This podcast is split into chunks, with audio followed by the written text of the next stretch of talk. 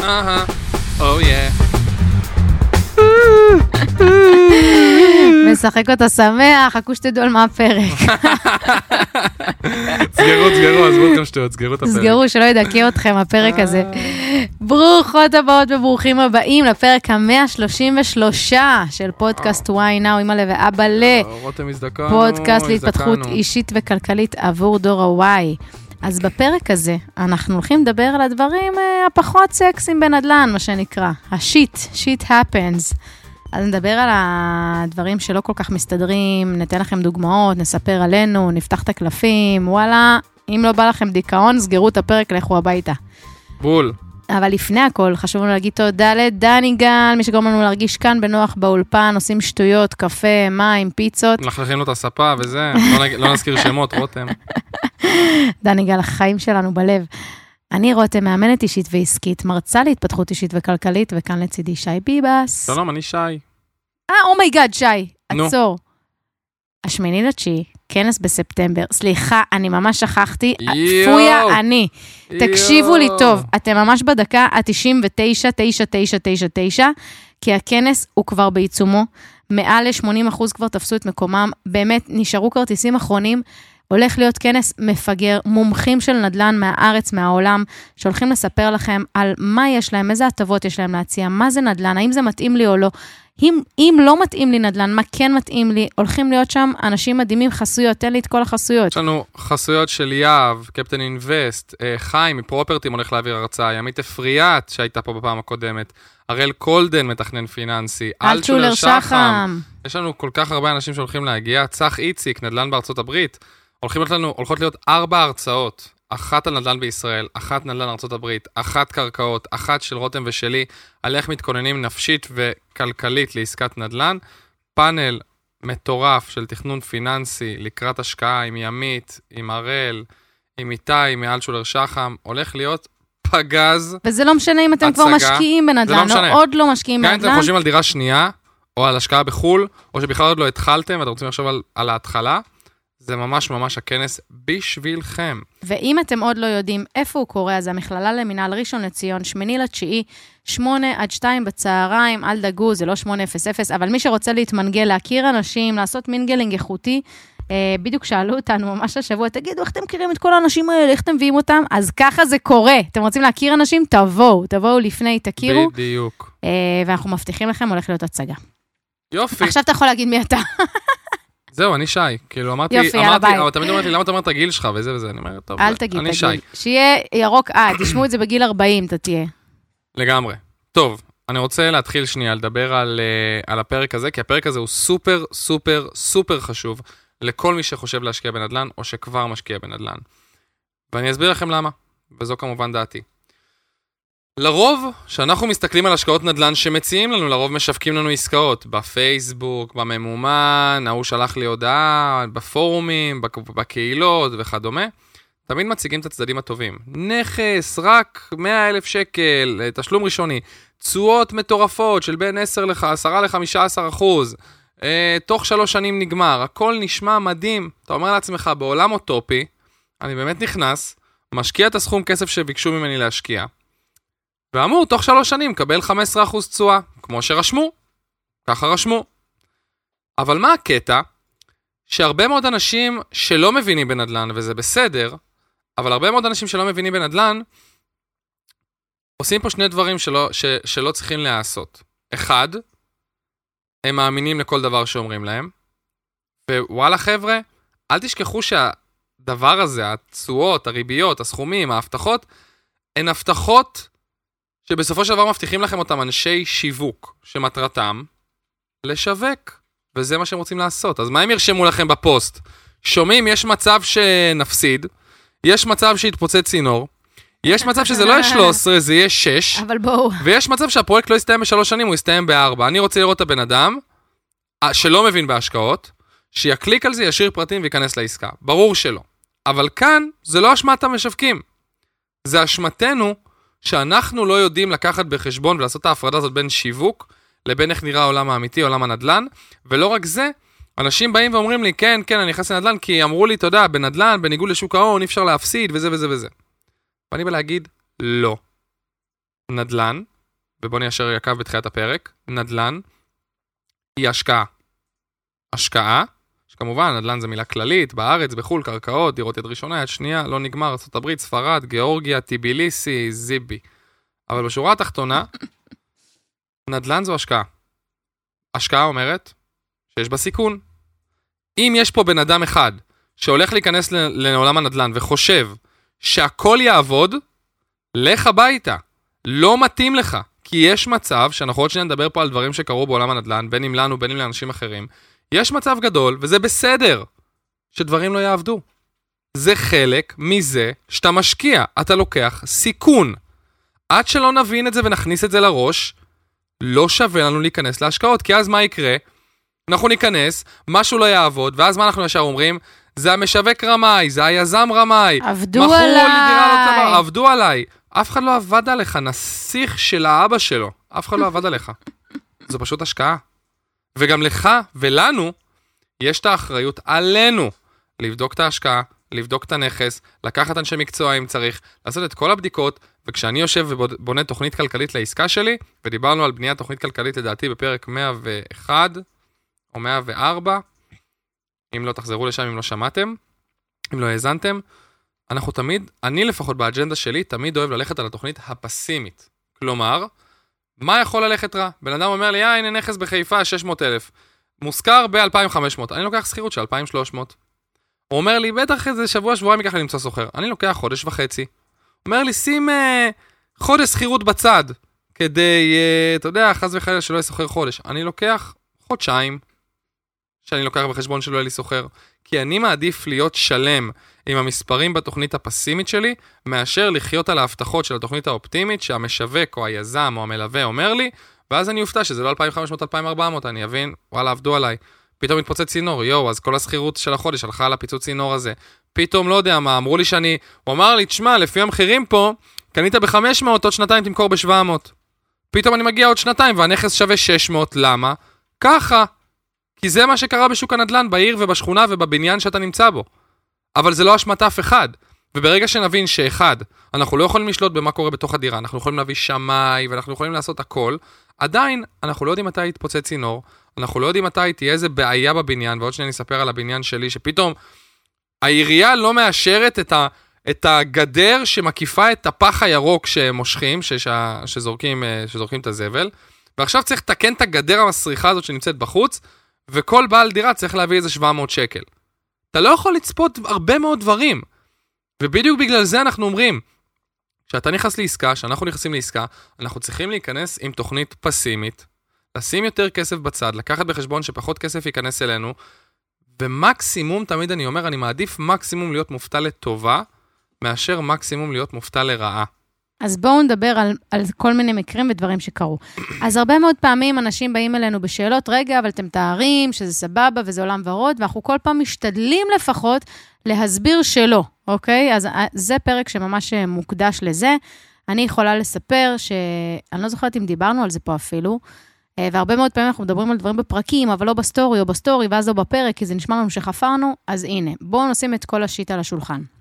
בעצם מה שקורה, אתה מגיע לעסקת נדל"ן, אה, את מגיעה, את שמה לעצמך את ה-25 ההון שאת צריכה לשים בצד, ועוד 75 את לוקחת משכנתה.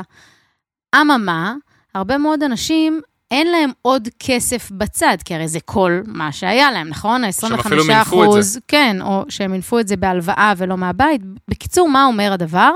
שבהנחה ואין לי סוחר בדירה, כלומר, אני צריכה להוציא את הסכום של המשכנתה מהכיס שלי, ובמקרה הגרוע, גם את ההלוואה שהיא הייתה ההון העצמי שלי. אני לא אכנס לזה עכשיו, אבל נניח גם 25% לקחתי בצורה של הלוואה.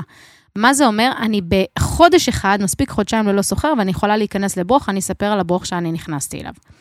אז בעצם, איך שאני קונה את הדירה, קניתי אה, דירה להשקעה בחיפה, שמחתי בעצם על המספרים ועל הנתונים ועל מה שאמרו לי. לקחתי 25 אחוז אה, הון עצמי, אמ, עשיתי את זה בשותפות, לקחתי משכנתה, ולמעשה אמרתי, יופי, יש סוחרים בדירה, הכל טוב, גם באמת יש סוחרים בדירה כבר. תוך חודשיים, אה, שלושה, הגיע הזמן של הסוחרים לחדש, והחליטו שלא.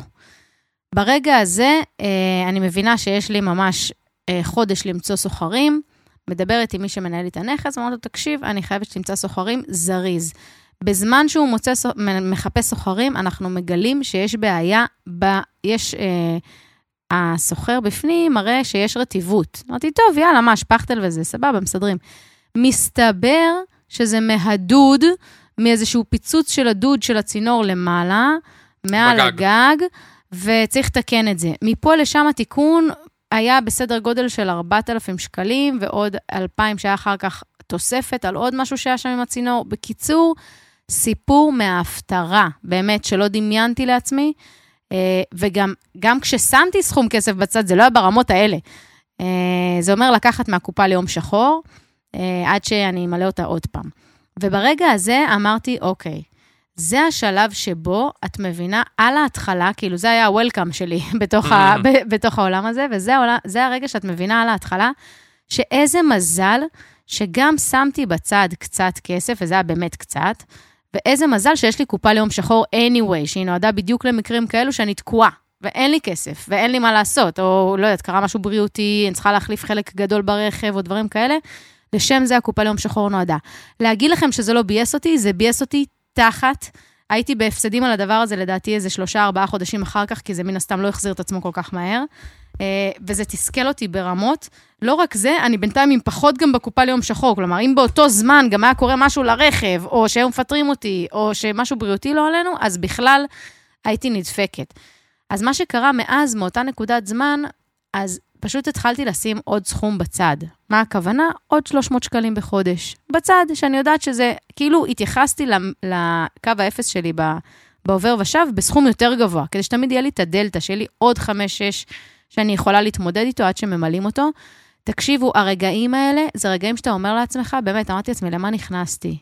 איזה בלאגן. אמרו לי שנדל"ן זה לא כזה פשוט כמו שזה נראה. איזה חרא. זה אחר כך המשיך והסלים, כי אחר כך גם הייתי צריכה לתקן עוד משהו בפנים בתוך הדירה, שזה היה איזה כיור שנחצה לשניים. איך כיור נחצה לשניים? שמישהו יהרוג אותי באיך, איך.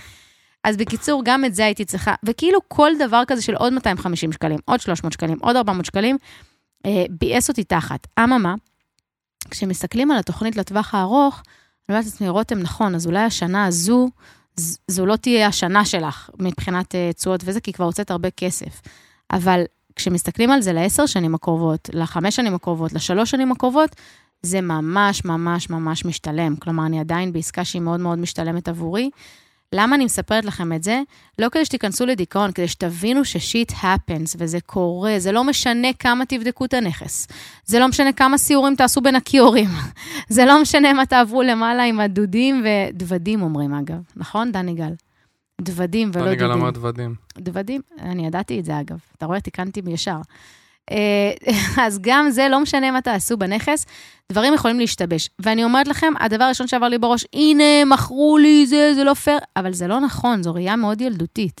כי בעצם זה לא קשור לאותו מתווך, מלווה או לא משנה מה, הוא לא, אין לו שליטה על מה יקרה בדירה עוד חודש, עוד חודשיים, עוד שנתיים. אין לו, אין לו, מה לעשות. הדבר היחידי שהוא יודע זה כן בטאבו, לא בטאבו, אה, כן מה שווה עם השמאי, לא עם השמאי. מתווכים, סליחה. כן, מתווכים, מלווים, לא משנה מה. אז uh, אני כן הייתי ממליצה שנייה שתיקחו דקה מהסיפור הזה לפני ששי מספר את השיט שקורה אצלו, שרגע להבין שאחד, אין פה אשמים, כאילו סתם להגיד, הנה, אמרו לי, זה, מכרו לי, סתם. טוב, אנחנו רגילים באופן כללי כבני אדם, כישראלים, תמיד להאשים את כולם, במקום להגיד, כמו שאמרת, שיט happens. לפעמים זה לא תלוי באף אחד. דיברנו על משוואת סיכון מול סיכוי, אנחנו מדברים על זה בכל השקעה. מה הסיכון שאתה משקיע בפריפריה בדירה פח זבל? סיכון גבוה מאוד. ש... הגיוני שפתאום רטיבות, שפתאום מטפטף, שפתאום הדוד לא עובד, שפתאום פיצוץ צינור, הרי הגיוני. תקנה דירה בחמישה מיליון שקלים בתל אביב, דירה חדשה, או ברמת גן, ואז אני אולי מופתע אם עכשיו דברים יקרו אה, אחד אחרי השני. אבל חלק מהסיכון, אנחנו מדברים על זה, מה הסיכון שאתה קונה בפריפריה? יש הרבה סיכונים. אחד מהם הוא מצב ירוד של דירה. אתה נמצא בשכונה מסוימת, דירה מאוד מאוד ישנה, שיט happens. ואם אתם רוצים להתכונן לזה, סתם, כי אמרנו לא רק נבאס אתכם, אבל באמת להבין שגם כשאומרים לכם קופה ליום שחור, שימו, אם אתם משקיעים בנכסים, שימו דלתא מעל הקופה ליום שחור, כי אני מזכירה לכם עוד פעם, קופה ליום שחור היא מיועדת למצב שבו פיטרו אתכם, למצב שבו משק הבית קורס, כי קרה משהו בריאותי, אה, אה, משהו קרה לרכב, אתם צריכים את הסכום הזה עבור הבית שלכם. אתם לא רוצים שזה יהיה עבור הנכסים שלכם, אתם לא רוצים. ולכן, שימו עוד איזשהו סכום כסף בצד, שהוא באמת עבור נכסים, אני לא יודעת כמה נכסים אתם מנהלים, אחד, שניים נכנסים לעסקה ראשונה, קחו את זה בחשבון, זה יחסוך לכם כל כך הרבה כאבי ראש, כאבי לב, לחצים אטומיים. Uh, באמת, אני יכולה להגיד שאם הייתי שמה עוד קצת בצד, זה היה פחות מלחיץ אותי כמו שזה הלחיץ אותי. טוב, רותם, עשיתי רשימה. יש לי הרבה שיט. יאללה. אז בואו נתחיל. אחד, מי שקצת עוקב יודע שלפני בערך 11 שנה קניתי את הדירה הראשונה שלי בדימונה. קניתי אותה ב-380 אלף שקל, אמרו לי, וואלה, אימא שלי, אז נכנסתי להשקעה. אה, לא עם איזשהו מלווה, אמרנו, וואלה, האזור יעלה, דימונה, זה, עיר הבה"דים, מגניב, עיר מתפתחת, וואלה, קול, למה לא? חכה חמש, שלוש שנים, ארבע שנים, חמש שנים, שיעלה. אבל לא חיכית מספיק לעיר הבה"דים. מה לא חיכיתי? כפרה, החזקתי את הדירה תשע שנים. והיה כבר עיר הבה"דים? תגיד, איפה? איפה רותם כמה- הייתה בעשר שנים האחרונות? כמה זה? אני העברתי את היית הבסיס לעיר? הבה"דים. נו. אני- העברתי אותו, באיזה שנה זה היה? זה היה ב-2016. אני התעסקתי בכל המעבר. כפרה, אנחנו 2023, אני כבר אה, אה, אתה כבר גדל, אני תשע קצת. זקן. אה, אוקיי. אוקיי. קיצר, קניתי את זה באיזה 2013, אה, אוקיי. ומכרתי את זה לפני איזה שנה, באיזה 30 אלף שקל ביותר ממה שקניתי את זה. עכשיו, כל השנים אמרתי לעצמי, טוב, אני כל שנתיים רוצה לעשות פליפ, כאילו להגדיל את ההון, להמשיך הלאה, שלוש שנים. אבל לחכות עכשיו עם דירה תשע שנים, זה המון זמן. עכשיו, למה חיכיתי? כי אמרתי, טוב, אולי שנה הבאה זה יעלה. טוב, העיר מתפתחת, זה יעלה. טוב, אולי זה יכול לעלות. אה, תשע שנים, מכרתי את זה ב-30 אלף יותר, תורידי עמלת תיווך, תורידי עורך דין, אותו דבר. break even. עכשיו כן, יבואו אנשים ויגידו, בסדר, בעשר שנים האלו צמצמת את המשכנתה. בסדר, אבל לא נכנסתי להשקעה כדי להרוויח רק מצמצום המשכנתה. נכנסתי להשקעה כדי להגדיל הון. זה היה הכישלון הראשון שלי בנדל"ן. אבל אתם יודעים מה, אני כל הזמן אמרתי כישלון, כישלון, כישלון, אני מתייחס לזה כ... כמו שחבר אמר לי, אחי, תתייחס לזה כשכר לימוד. קיבלת לימודים בחינם, כי יצאת break even, של מה זה עסקת נדל"ן, מה אתה לומד מעסקת נדל"ן שלא עובדת, מה זה להתעסק עם מה זה שוכרים? להתעסק עם שוכרים, מה זה להחזיק נכס, ואמרתי, וואלה, איזה מטורף זה, זה הייתה הכניסה שלי לעולם, הנדל"ן. כאילו, בלי זה, אני כל כך שמח שעשיתי את העסקה הזאת בדיעבד, כי בלי זה לא הייתי עוד נכנס לעולם הזה, כמו שאני נכנסתי בו אליו היום. אז קודם כל, הכישלון הראשון, מה שחשוב לי לתת פה את השורה התחתונה, הרבה מאוד מאיתנו המשקיעים, אנחנו גם מדברים על זה, שיש שני, אה, שני סוגים של אה, רווח מנדל"ן, חוץ מלרדת מהמשכנתה, כאילו שהמשכנתה יורדת, שני הסוגי רווח זה הכנסה משכירות ועליית הערך של הנכסים. עכשיו, לנו, הצעירים, פחות אכפת מהכנסה משכירות. כי אין לנו הון עצמי, או לא, אין לנו הון עצמי גבוה, כנראה נמנף הרבה מאוד כסף, ולכן במקרה הטוב, השכירות תצליח לסגור לנו את המשכנתה וההלוואה, ובהרבה מקרים גם לא, אנחנו נצטרך להוציא מהכיס. ולכן הרבה מאיתנו נכנסים למשחק בדיוק בשביל הדבר האחרון שהוא עליית ערך. אבל פה גם אני נכנסתי בשביל עליית ערך, והנה, לא עלה. לא עלה. באסה. ולכן אני בא ואומר, קודם כל, צריך להבין, להגיד בפוטנציאל עליית הערך תעלה ב-15%, ב-4%, ב-2%, זה פוטנציאל. זה כמו שמישהו יגיד לי על המניה של אפל, שיש מצב שהיא תעלה ב-13% בעשר שנים אבל הקרובות. זה לדעת. אנליסטים אומרים. בסדר. אין לדעת, ולכן אנחנו צריכים להבין שזה חלק מהסיכון שאנחנו לוקחים. זה אחד. בואו נעבור לכישלון השני. אגב, גם צריך להגיד, זה כן שומר על הערך של הכסף שלנו צמוד לאינפלציה. בסדר? כאילו, כן צריך להבין שאם יש לנו שחיקה של הכסף של שניים, בין 2 ל-3 אחוזים בשנים האחרונות בכלל אחרי הקורונה, זה אומר שעדיין הסכום כסף שבו שי מתאר, מן הסתם, הכסף שלו אז קנה את הדירה ב-380 ומכר אותה ב-30 אלף יותר, מן הסתם גם ערך הכסף שלו נשחק לאורך השנים, אבל בזכות נכון. זה שזה היה בנכס, כאילו האינפלציה לא נגעה בכסף שלו. אז אני גם אומרת שזה עוד איזשהו נתון שהרבה מאוד פעמים אנשים אומרים, אוקיי, בנדל"ן הפסדתי. לא הפסדת, אלא יש... לאו דווקא הפסדת. בעצם כן. אם הוא היה בעובר ושב, הוא היה נשחק יותר, אוקיי? נכון. זו הכוונה. אם עובר עכשיו הוא נשחק יותר. בואו נדבר על העסקה השנייה, אני עובר אזור בארץ אל רמלה לוד. הופה. אזור סקסי, מתפתח, רכבת גדל. נתב"ג ליד, I believe I can fly. וואו. הם צריכים לקחת את זה, לעשות את ההמנון של רמלה לוד. ממש. אם אתם רוצים. זה 25 פלוס מע"מ. אמ, רמלה. יאללה, קניתי דירה בוא לפני שלוש שנים, אוקיי. אה, בקומה בקומה הכי גבוהה, בפנטהאוז.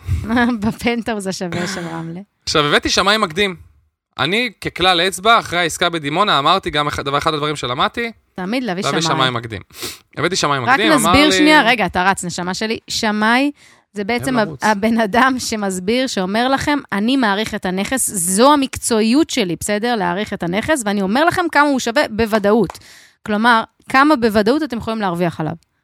שמאי אומר כמה באמת, מה שווי הנכס, נכון, נכון. נקודה. חשוב להשתמש בשמאי שמוכר על ידי הבנקים, כי גם ככה לכל אחת מהדירות שלנו חייב להגיע שמאי מטעם הבנק, וזה עולה כמה מאות שקלים, אבל אם אנחנו מבקשים ורוצים להביא שמאי מקדים, לרוב אנחנו משלמים עליו יותר, כמה אלפים. מצד אחד זה באסה כי זה כמה אלפים, מצד שני חשוב להרבה מאוד אנשים להביא שמאי מקדים, כי הוא כבר נותן לי עוד מלפני שאני רוכש את הנכס, הוא נותן לי הערכת שווי על מחיר הנכס, ואז אני יכול להבין כמה פלוס מינוס, האם באמת המחיר של הנכס משקף את השווי שלו, כמה כסף לפי זה, כי לפי הערכת שמאי אני מקבל את המשכנתה שלי מהבנק. וגם האם יש פה חתול. בשק, אין פה חתול נכון. בשק. אם יש תקלות, איזה תקלות, אם יש בעיות, אם יש אה, חריגות בנייה, אם יש דברים שהם יותר גם משפטיים. בקיצור, הבאתי שמאי, ראה את הדירה, אמר לי, סבבה, יופי, מגניב, דבר אחד שהשמאי לא בדק זה את הגג. וואלה, פלטה אחושרמוטה. לא בדק את הגג. מה הסתבר בדיעבד? קניתי את הדירה, נכנסה הסוחרת, עבר, עברו איזה שלושה חודשים, ואז פתאום אני מקבל טלפון שיש להם רטיבות בגג, שיש להם רטיבות בתקרה. אה, הבאנו איש מקצוע, עלה לגג, אמר, תקשיב, אחי, כל היריות פה, יריות, אה, לא זוכר מאיזה חומר זה, שיש על הגג כדי לאטום אותו, הם מלפני איזה 15 שנה, הם כאילו חייב להחליף אותם. כי נכנס מים. עכשיו, עלה לי כמה אלפים טובים לתקן את זה. זאת אומרת, בוא נגיד, הסכום שעלה לי לתקן את זה, שווה ערך לשלושה חודשי שכירות. שלושה חודשי שכירות, תחשבי על זה, שהייתי צריך לשלם את הכסף, שלושה חודשי שכירות שהלכו, וזה אומר גם שלושה חודשים שאני משלם את המשכנתה וההלוואה במלואה, את ההחזר החודשי. עכשיו, שני דברים שחשוב לי להגיד על זה. אחד, צריך להבין, נגיד מגיע שמאי מקדים, אני צריך להבין מה התפקיד שלו ומה הוא צריך לבדוק ולהתייעץ עם אנשים שהביאו שמאים, או עם אנשי מקצוע, ולהגיד להם, חבר'ה, איזה, איזה, איזה דברים אני צריך לתת לשמאי כאילו שיבדוק. לרוב שמאים אמורים לדעת מה הם בודקים, אבל אנחנו רוצים לוודא שהם עושים את הבדיקה נכון, אז באמת שווה להתייעץ עם אנשים ולהבין מה הם סט השאלות, דרישות, בקשות שחשוב לי להעביר לשמאי שלא יפספס. זה אחד. שתיים, שזה גם מאוד מאוד מתקשר לקטע הכלכלי, זה שבסופו של דבר, כשאנחנו נכנסים לעסקת נדל"ן, הרבה מאוד אנשים רוצים לקחת הלוואה ורוצים לקחת משכנתה, כי הם צריכים לפעמים למנף גם הון עצמי, ולא מספיק יושבים על התוכנית הכלכלית לפני עסקת נדל"ן. לא מספיק בודקים האם יש להם מספיק כסף להחזיר, מה התקציב שהם יכולים להרשות לעצמם, ולאיפה זה מוביל אותי. שכמו שאמרתי, ששלושה חודשים הייתי צריך לשלם מהכסף שלי את כל המשכנתה וכל ההלוואה, בגלל שלא היה לנו, לא היה לי שכירויות.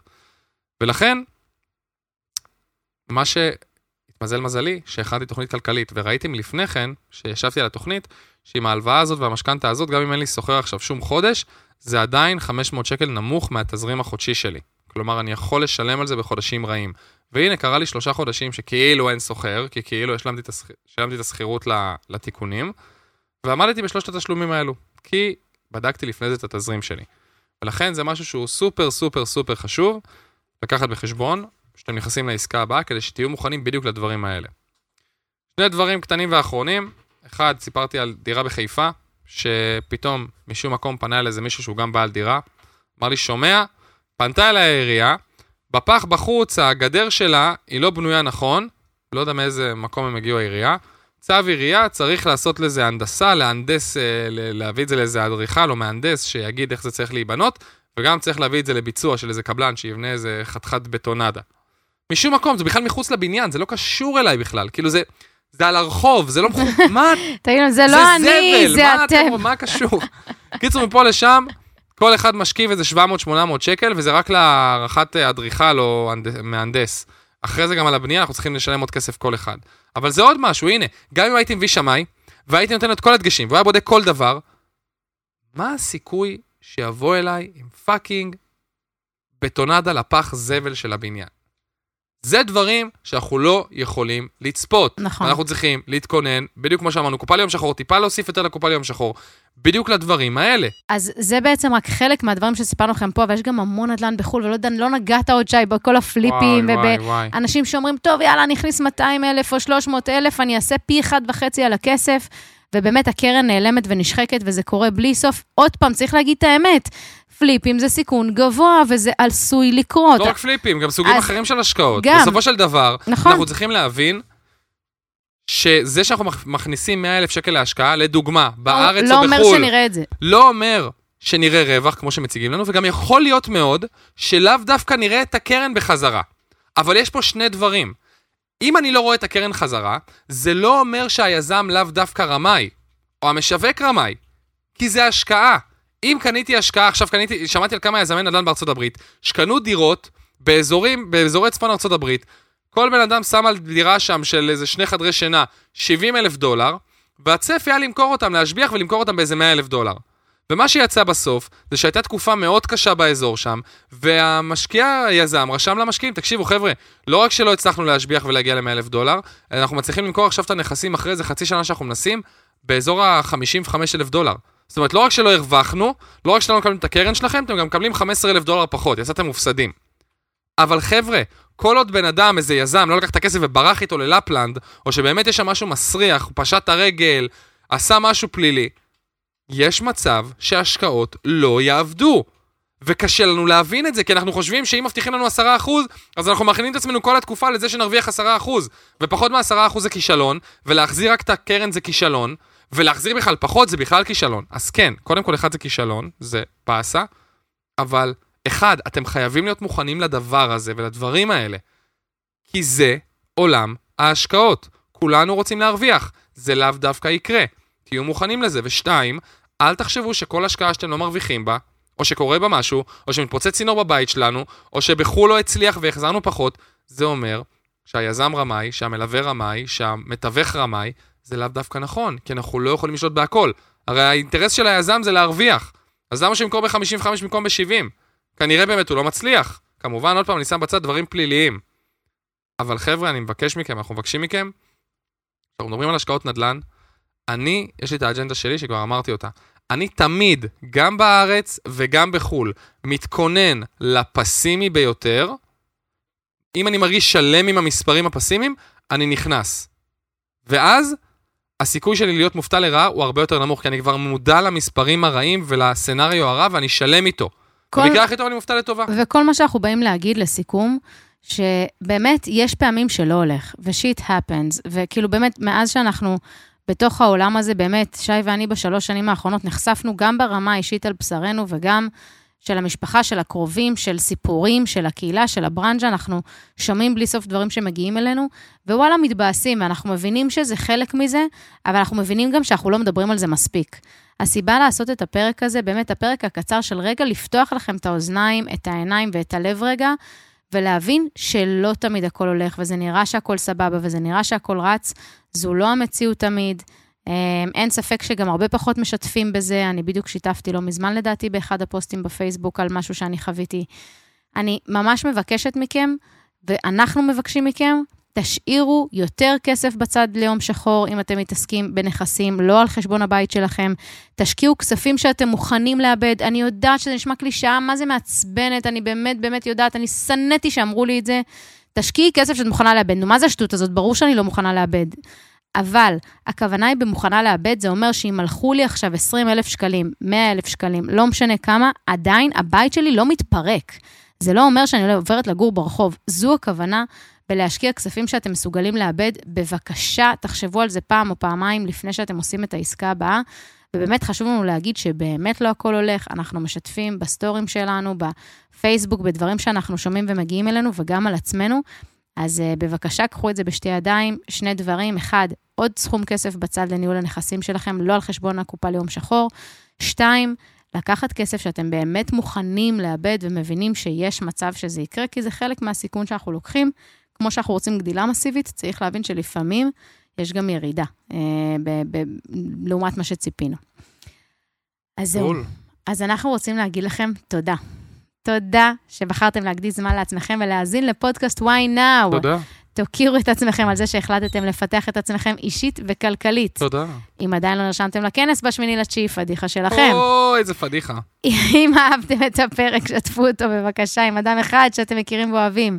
צלמו מסך כשאתם מאזינים לפרק ותייגו אותנו בסטורי ynow פודקאסט, או בפייסבוק איזה ynow. קולות רקע אני עושה לך? כי רק בעזרתכם אנחנו מצליחים לגדול ולהיות משמעותיים עבור הדור שלנו ולהגיע יחד לכמה שיותר בני ובנות דור ה-Y. ותמיד זכרו, why now? כי אין זמן טוב יותר מעכשיו. להגיע לעבר החיים והחלומות. איזה ילד שאתם מניאק. באמת רוצים לעצמכם. תראו אותו עם הרגל. ועכשיו, שיר.